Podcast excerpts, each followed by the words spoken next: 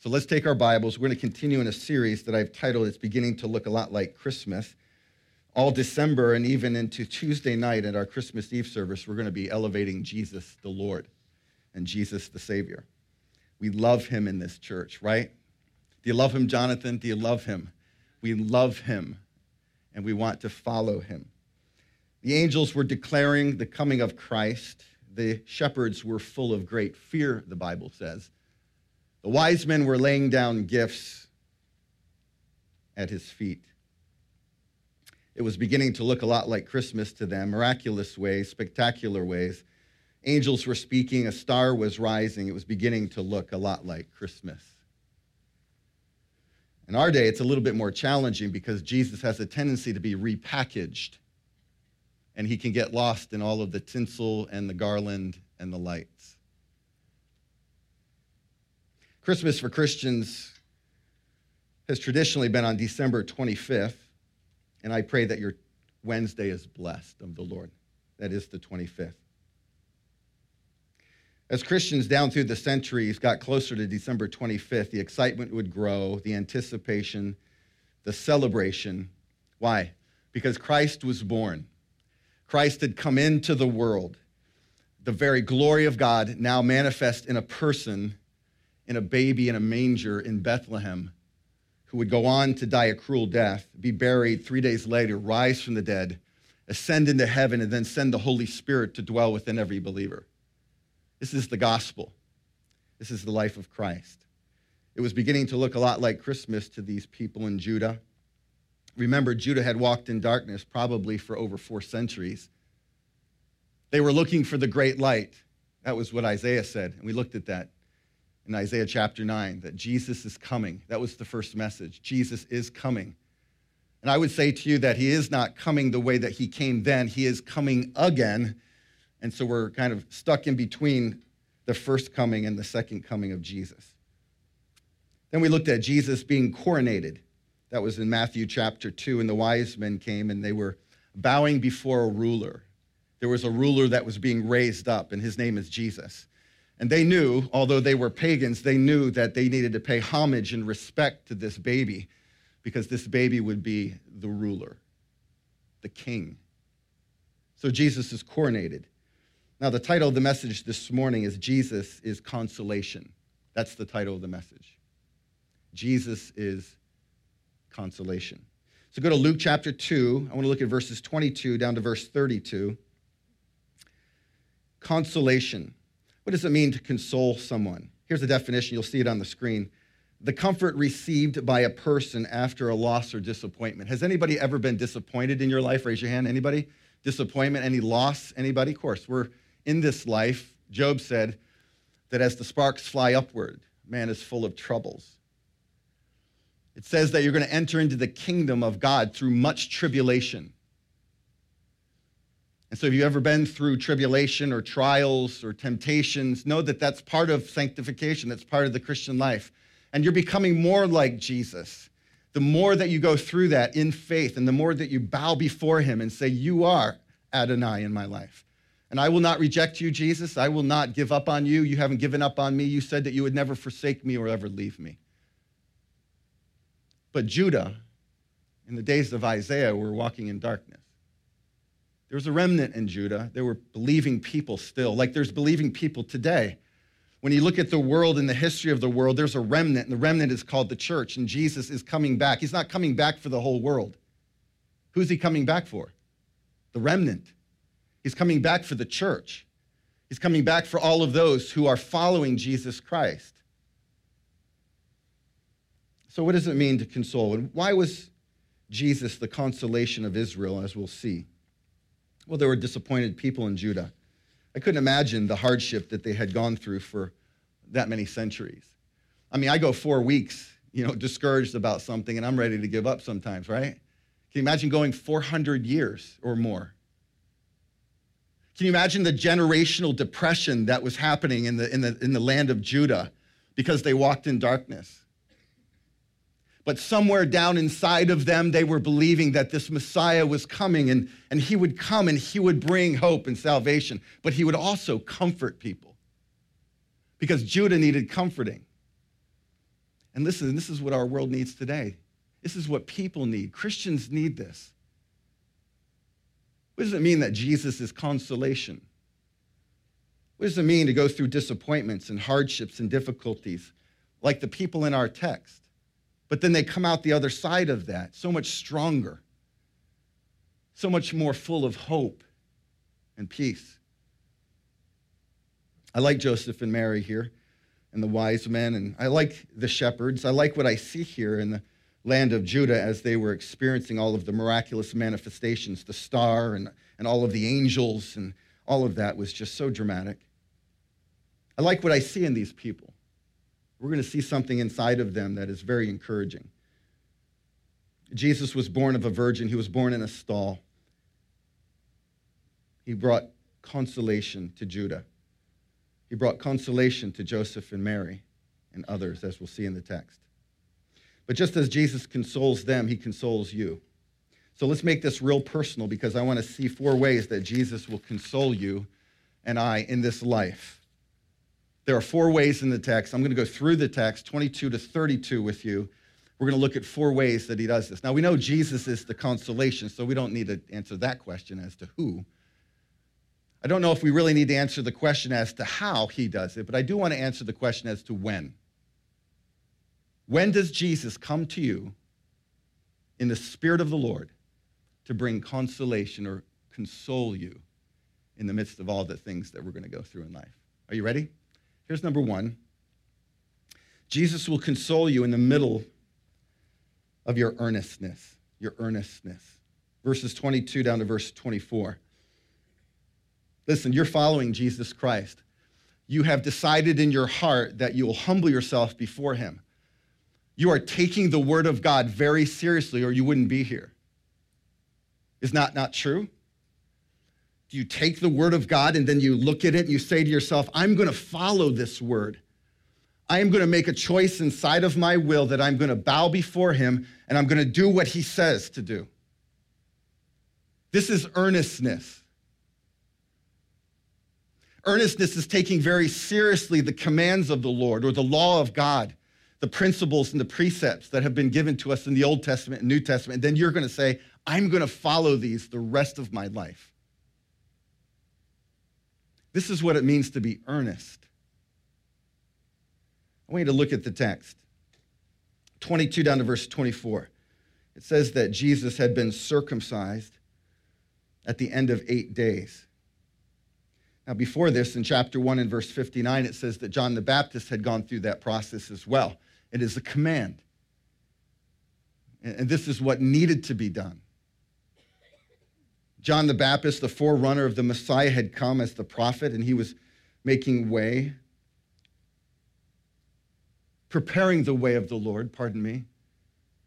And so this is what John was doing. In 159, it says that there was a command for him to experience circumcision and also Jesus. Genesis 17 refers to this in Leviticus chapter 12. It says in the Bible, the time, 40 days the child was to be presented. That's in our text. We would look at that maybe more in a form of a dedication. Here it's called purification. Can we look at the verses together? 22. And when the time came for their purification, I'm in verse 22, according to the law of Moses, they brought him up to Jerusalem to present him to the Lord. As it is written in the law of the Lord, every male who first opens the womb shall be called holy to the Lord. And to offer a sacrifice according to what is said in the law of the Lord, a pair of turtle doves or two young pigeons. Stop there. So, what we see in Joseph and Mary's life is a divine imperative that somehow finds itself down inside of them where they make these choices that it is the law of the Lord that I follow. It is the word of God that I will live by. So they're doing something here called the purification. And the purification was for really Mary. There's a presentation of Jesus, but you got to look at it from Joseph and Mary's perspective too, because Mary is unclean according to the law of God. And so she had bled when she was giving birth. She would be unclean, and then she would need to go to the temple and she would need to present turtle doves or pigeons, probably pigeons for them because they didn't have a whole lot of money, and people didn't have a whole lot of money would use pigeons. But she's going up to the temple with Jesus and her husband for the purification. Can I show you Leviticus 12? You'll see it on the screen, verses 1 to 4. The Lord spoke to Moses. Now, this is the law, the Pentateuch. This is the first five books of the Bible written by Moses, but inside of that are these laws. And these are laws that Mary wanted to keep in her heart and Joseph wanted to keep. You got to see the earnestness here because this is very serious to them. Let's look at the text. Speak to the people of Israel, saying, If a woman conceives and bears a male child, then she shall be unclean seven days. And at the time of her menstruation, she shall be unclean.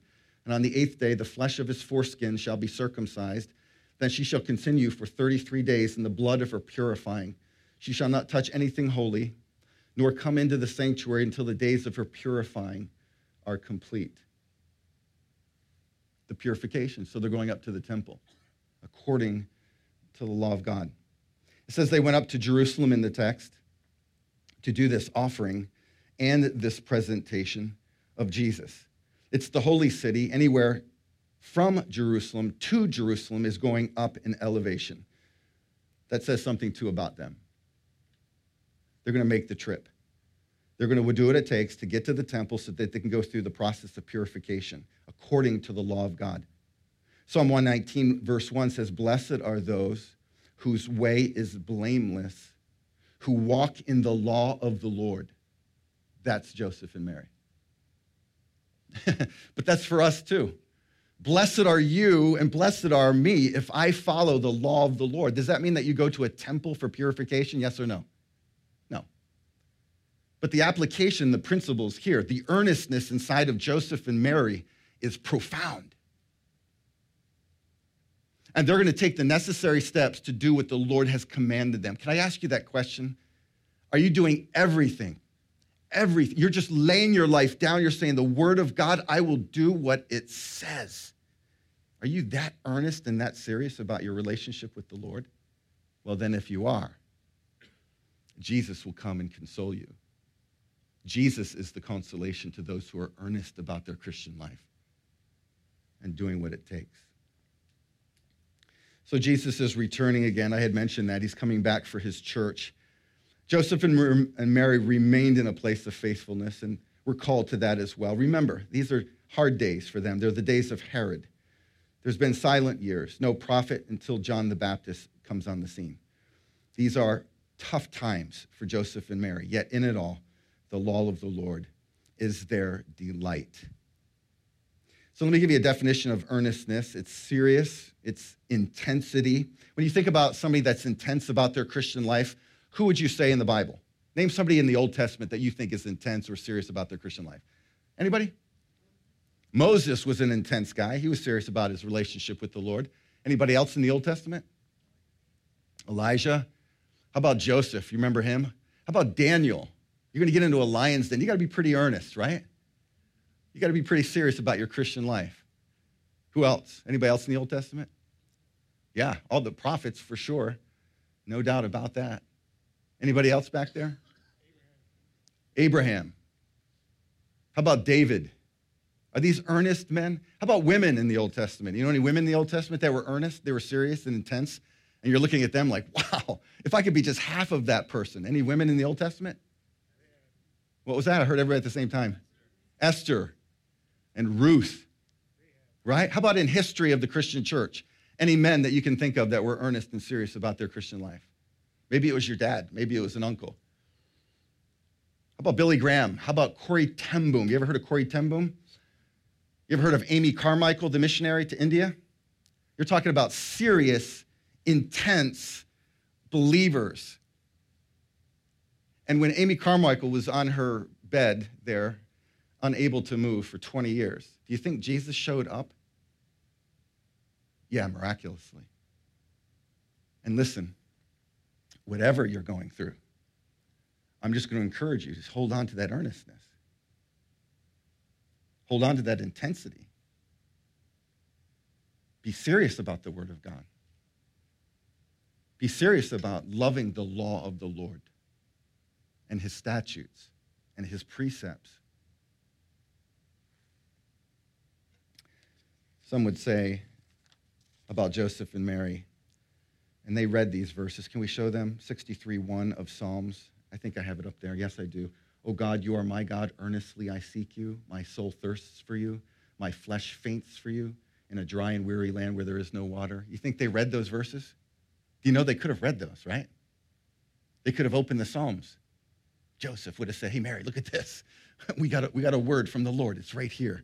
It's Psalm 63, verse 1. Here's another one Isaiah 26, 9. My soul yearns for you in the night. My spirit within me, what? Earnestly seeks you. For when your judgments are in the earth, the inhabitants of the world learn righteousness. Earnestness, seriousness, intensity. Jesus consoles you. He will console you. Number two, he does this in the middle of the expectation. This is in verse 25. In the middle of your expectation. What is this? Look at verse 25. Now there was a man in Jerusalem. Stop there.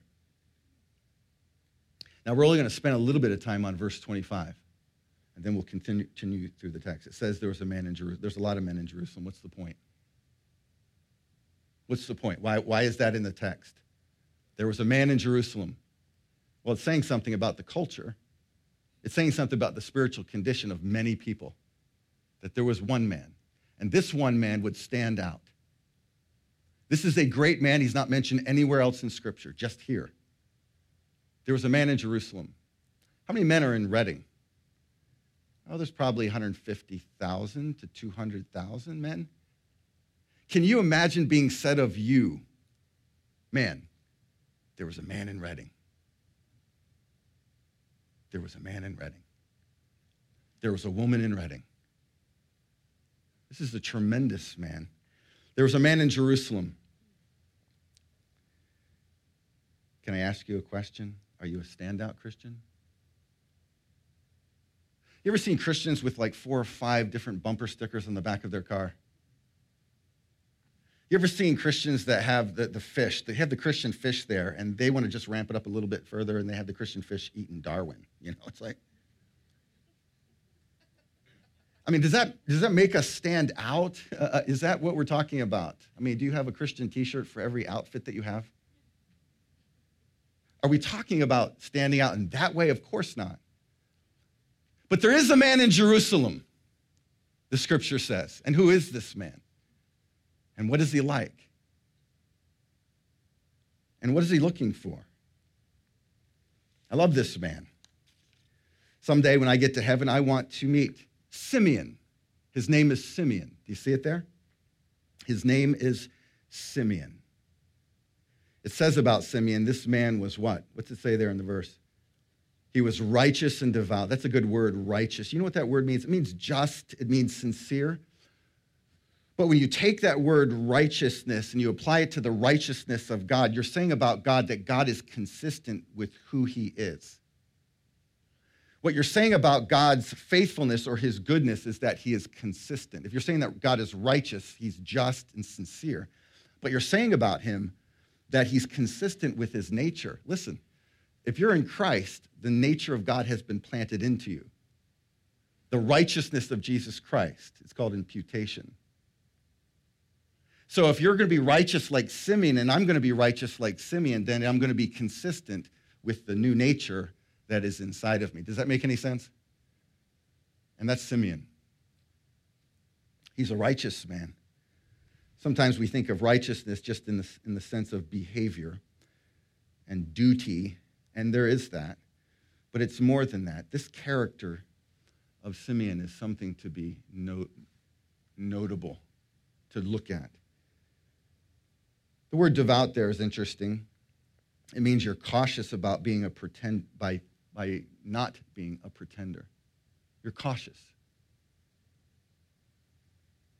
So Simeon lived, and he lived, and here's a Latin phrase, coram Deo, which means before the face of God. Before the face of God. This is who this man was. He was pure, he was humble, he was godly.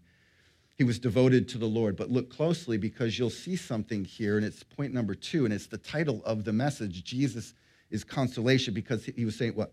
He was waiting for the consolation of Israel. He's waiting for Israel to be consoled by the coming Messiah. Now, how long was Simeon waiting? How long can you stand to wait for anything? Right? You wait in line at the division of motor vehicles. Is that what it's called here? Motor vehicles, right? You wait there. It's hard. You can hardly wait.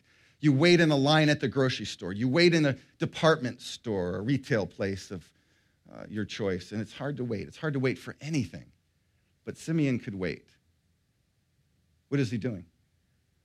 He's living within the expectation of the promises of God that God had said he would do something, and he's not leaving there until God fulfills his promise. This is what you and I need to do. God has made a promise to us, and maybe he's made a personal promise to you, and he's saying to you, wait, wait, wait. And you're like chafing against that waiting process. My encouragement to you is to be like Simeon. Have the expectation God, you said that you would do this. I'm going to wait right here until you fulfill it. I love this man. He's such a good example to me because I have a hard time waiting. So here he is. He's waiting for the consolation of Israel, and he's waiting in the temple. This is a hard place for Simeon. It's not an easy place. Sometimes we look at scripture and we think, oh, it's easy for these people. No, it's not easy for them. They're human beings. They have real struggles and temptations like we do. I'm sure he was frustrated at times. I'm sure that he was, God, why? Why are you waiting so long? Please come, please come. I don't know if I can wait any longer. This is a man. This is a man with flesh and blood. This is a man with temptation, with a fallen nature like the rest of us, and he's in the temple, but he's expecting the move of God. He's expecting the Messiah. Do you know what happens when we stay in those places of promise? God will console you. Can you think about this, this time in your life that it's been really dark and it just seemed like you were a million miles away from anybody and you were isolated and you were in pain? And can you think back when Jesus showed up? What was he doing to you? He was consoling you. Because you were holding on. You were like, God, I know that you're going to come. I know that your word is true here, right here. I know it's true. I won't reject it. You could take another year, Lord, but if you want to take a year, I'll be okay with that. In the middle of your expectation. Let me, let me define, pardon me, expectation. Are you ready? A strong belief something will happen or be the case in the future. Expectations. Can I just say to you, though, you got to be careful of expectations of man. How many people have ever been hurt by another person, right? How many people have ever had an expectation on another person that was unrealistic? Ever done that before? we all have. How many people have ever been underneath the unrealistic expectation of another human being and you felt like it was crushing down on you? Anybody? That's a tough place to be.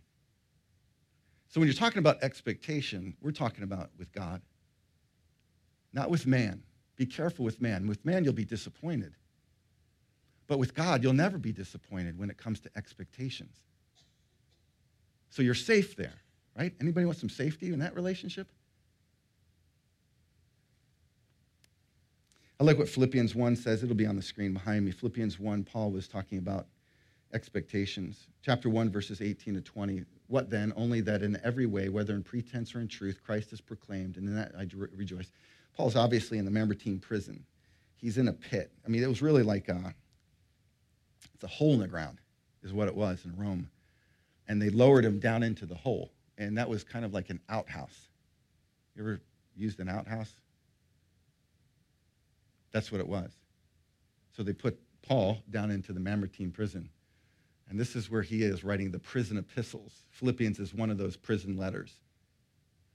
And he's talking out of this experience. He's talking out of this place that he's in. It's hard, it stinks, it's dark. He doesn't know what's going to happen to him. He's probably going to die. And he's saying, Yes, and I will rejoice still. For I know that through your prayers and the help of the Spirit of Jesus Christ, this will turn out for my deliverance.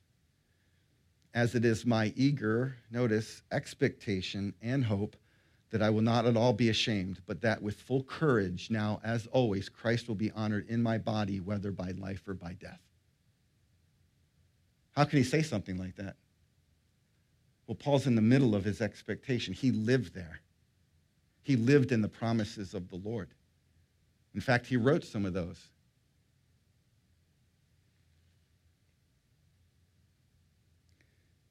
Number three, Jesus is our consolation. Number three, in the middle of our encounters with him. This is where we, we come into uh, contact with the living God in profound supernatural ways. This is where you will be walking through your Christian life earnest, expecting the move of God. And then you're going to have an experience with God maybe you've never had before. And the Spirit of the living God is going to come on you, in you, through you, around you, and you're going to go, I have not had this experience in my Christian life before. And it's going to continue for you. These are encounters, real encounters with God. I love what's happening in verses 26 and 27 to Simeon. Can I just show you what's going on here? These are some of my favorite verses in all of Scripture. Watch this. Luke records, and he says this about him the Holy Spirit was upon him. Do you see where I'm at? The Holy Spirit was upon him. If you see where I am at, please say amen out loud. The Holy Spirit was upon him. What does this mean, upon him? We need to understand this. And listen, it's not just for Simeon. The Holy Spirit is going to be upon you and upon me as well. He's not a respecter of persons. So these encounters that Simeon is having are for all Christians. It wasn't just for the early centuries, it wasn't just for those Christians there, it's for every Christian. And so the Holy Spirit is upon Simeon. It's for those people like Simeon that are intense and they're devoted and they're righteous and they're looking for the manifest presence of the Lord. The Holy Spirit is upon him. Doesn't say it's in him. That's Ephesians. That talks about the filling of the Spirit. That's not the same thing here. It's not the Holy Spirit is leading him, it says the Holy Spirit is on him. Romans talks about the leading of the Spirit. That's not the same thing here. Lloyd Jones would say this is a baptism of the Spirit. This is an outpouring from heaven. This is something that is in addition to your salvation. The Holy Spirit comes now on you and anoints you. This is when you're talking to that non Christian coworker, and all of a sudden words are put in your mouth. All of a sudden you can sense that the Lord is carrying you supernaturally. This is an encounter with God and His Spirit. It's called the ministry of the Spirit of the Lord. Simeon is experiencing the anointing, it's the power from on high. The power is falling on this man. The same power is for you and it's for me. It's divine help, it's divine illumination. We could say that the glory of God is coming down upon him in that moment of time. Now, does the glory of God come down consistently 24 7 in the same way where the Holy Spirit is falling? No. There'll be times where you're walking through your Christian life and you might not even be looking for it. And then all of a sudden, something happens supernaturally. And you're like, the Lord is here. And the Lord is doing something on my life right now. And I know it. This is what he's experiencing here. It's unbelievable. Let me ask you a question. Have you experienced this ministry of the Holy Spirit in the same way where he speaks to you?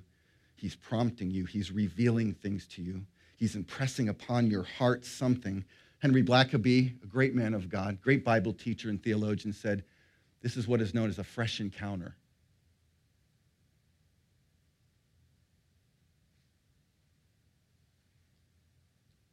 I remember a fresh encounter with my mom. My mom was diagnosed with cancer. This is several years ago. And my mom did not know Jesus at the time. And so I was interceding for her with groanings. I mean, the Holy Spirit was groaning for me. And I had tears to pray for my mom because I did not want her to go into eternity without Jesus Christ as Savior. I was the first to become born again, and then God would use me to reach my family, so I was on a mission.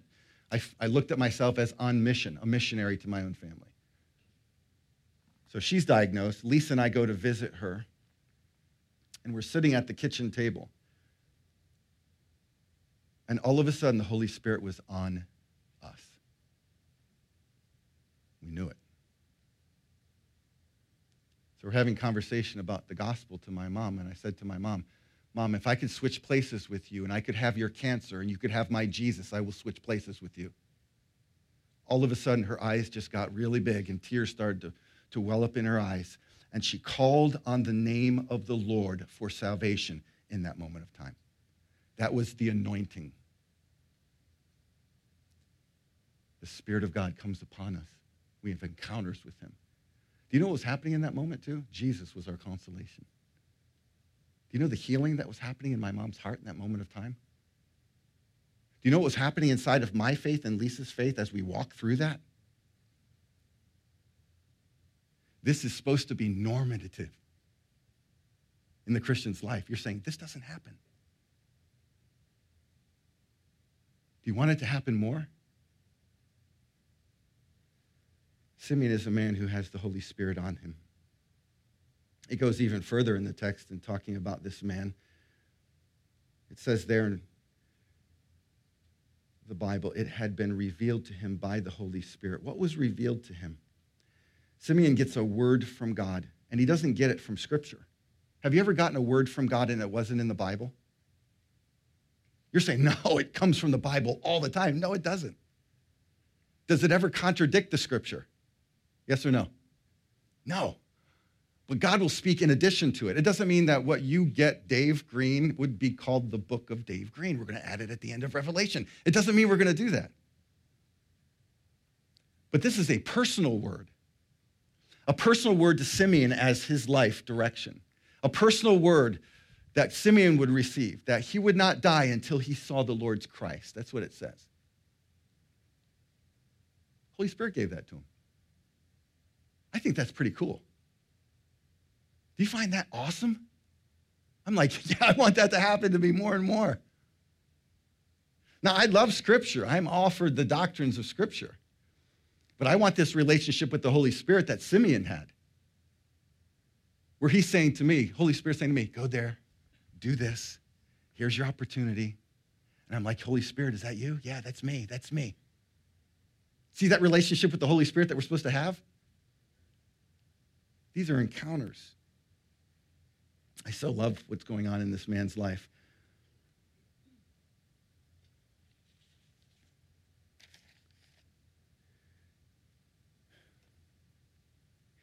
Here's what I think was going on in Simeon's world.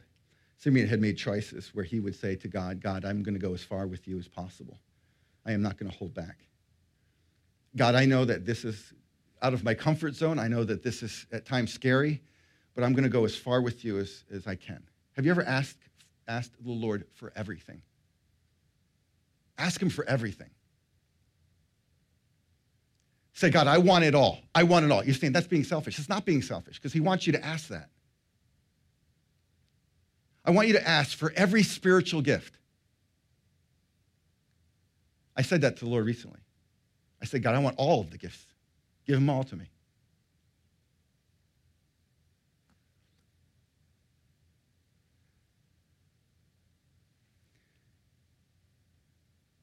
but you're going to have to leave some places of comfort.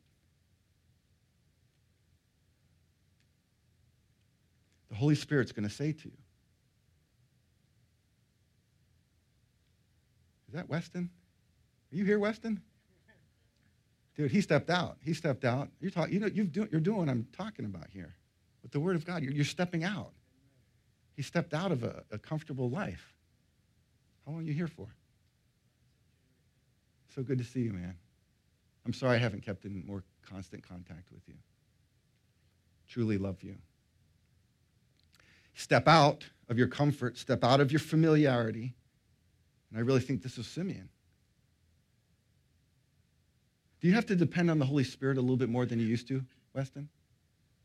But it, it can be scary, right, at times? But isn't it thrilling too? It's like, I, this is the kind of Christianity we're meant to live. I can remember several years ago, uh, I was in the middle of preaching to our youth group. And the Lord said to me, uh, The time of your departure is at hand. This is what He said to me. The Spirit revealed that to me.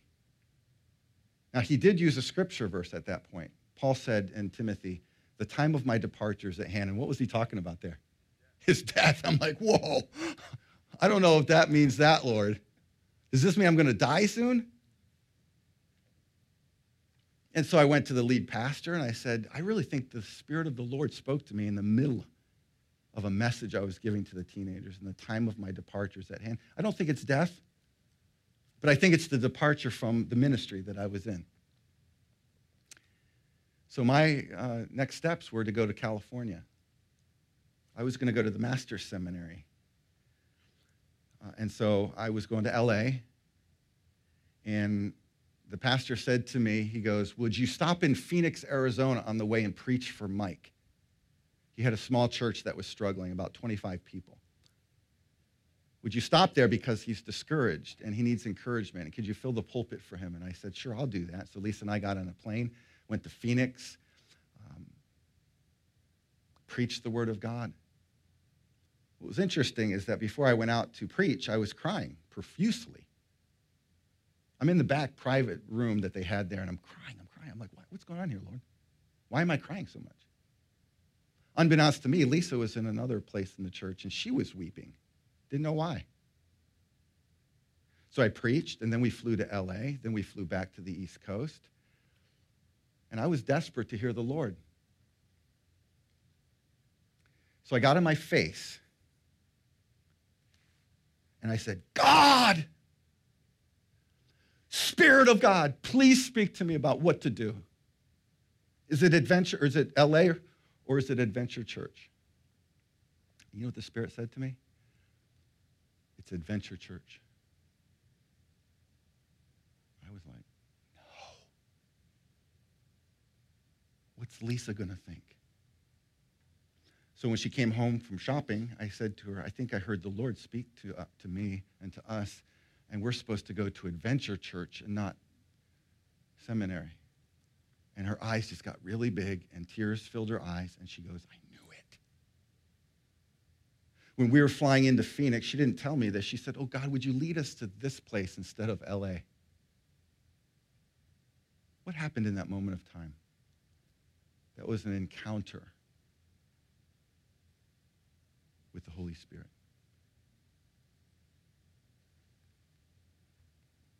It says in verse 27, again, Simeon, he came in the Spirit into the temple. This would be more of the leading of the Spirit. This is direction from God, like I just gave you that story. We were led, he was led by the Spirit of God. I want you to talk to Andy Ortiz. He's in New Jersey right now with family. So when you see him on Christmas Eve, he'll be back for that. I want you to ask him about how the Holy Spirit led him. I want you to get to know him really, really closely because that is a man who is well acquainted with the Holy Spirit. We were talking the other night for two, three hours about spiritual warfare, and I resonated with him. I said, So, how did God guide you? And how did he, are you saying that this is what the Lord spoke to you? Is this what the Lord did in your life? And he's like, Yeah, that was the Holy Spirit. And the Holy Spirit said this, and the Holy Spirit did that. And the Holy Spirit said, Get to know Andy and ask him questions about how the Holy Spirit has led him. Because he was here in Redding for a while, and he, he, he jumped ship like Jonah. And he left. He went to Florida. And then the Spirit of God said, You need to be back in Redding. Aren't you glad that the Spirit led Andy Ortiz back to Redding? It's an encounter. This is what God does. Here's number four. In the middle of our exaltation. So when we exalt Jesus, this is what Simeon does. If you look at verse 28, uh, we'll go down to the end of the verses that we're supposed to be looking at here. Jesus is in the temple. Mary and Joseph are there. He took him up in his arms and blessed God. And he said, Lord, now you are letting your servant depart in peace according to your word. For my eyes have seen your salvation that you have prepared in the presence of all peoples a light for revelation to the Gentiles and for glory to your people Israel. There's an exaltation of Jesus. I can imagine that as he's holding baby Jesus, here he is, he just hold, he's holding this infant, and he's just declaring the greatness of God. He's just lifting up and exalting God. How excited he must have been. Because he had waited so long. But see, in the midst of the praise and the adoration and the exaltation of your life, don't you know that Jesus comes and consoles you, whatever you're going through? Have you ever found that to be true when you're worshiping with song? How many people have ever cried a tear at Harvest Redding during the worship songs? It's okay to admit tears, guys. We can admit tears, right? What's going on there? Jesus is consoling you. That's what he's doing. People through the years have cried in the worship services when they exalt Jesus. And they're like, why am I crying? Why do I cry during the singing? I've had people come to our church up in Connecticut, and they would come in for the first time. Some of them were non Christians. We would get a lot of non Christians coming to our church up in Connecticut. It was awesome. Loved it. These non Christians would come in and they said, when the, the worship was happening, I just started crying. You're saying, well, they're not really exalting God. They don't even know God. Hey, you know what? I can't explain all things. All I know is I believe the Spirit of God was doing something over them, and they couldn't contain the tears. Christians down through the centuries during singing and praising God start to weep. Jesus is there by his Spirit consoling you. This is what he does. What I love about these verses I just read is that Simeon is giving the gospel. Really, the gospel is Jesus, come in the form of a baby, lived a life of 33 years, died on a cross, was buried, risen from the dead, went back to heaven, sent the Holy Spirit. That's the life of Christ. That's the gospel. And if you haven't believed on the gospel, my encouragement would be to repent. Turn your life over to Him. Just say, Jesus, I believe you. I've been holding on to my life way too long. I'm letting it go to you because I believe now that you can take it. Take my life. I want you to be my Savior. Can we all stand? We're going to exalt the Lord. We're going to do what the Bible says to give praise. In fact, it says he inhabits the praise of his people. Think about that. He inhabits it. Tony Bellata in the back. Hey, man, what's going on? you praise the Lord, don't you know that the Spirit of the living God inhabits that praise? Even back there where it's 115 degrees. I mean, how hot is it back there, right? Nobody passed out. God inhabits the praise of his people.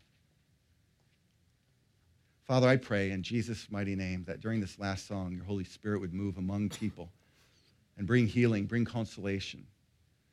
There's places of pain, there's places in people's lives where they're being stretched right now out of their comfort zone. Maybe it's a relational thing. Not sure, Lord. But whatever it is, would you just come in power? May they have an encounter with you during this song. Would you take the tear ducts in their eyes and just open them up? Touch them at the deepest places of their heart that's been broken. God, we pray that you would help us to realize that you are Jehovah Rophi, the God who heals. You're a rescuer, you're a healer. You're faithful, you're consistent to who you are, your nature. You're always good, you're never not good. You're perfect in peace. So, Holy Spirit, we're praying for encounters right now as we exalt the name of Jesus. We lift his name high.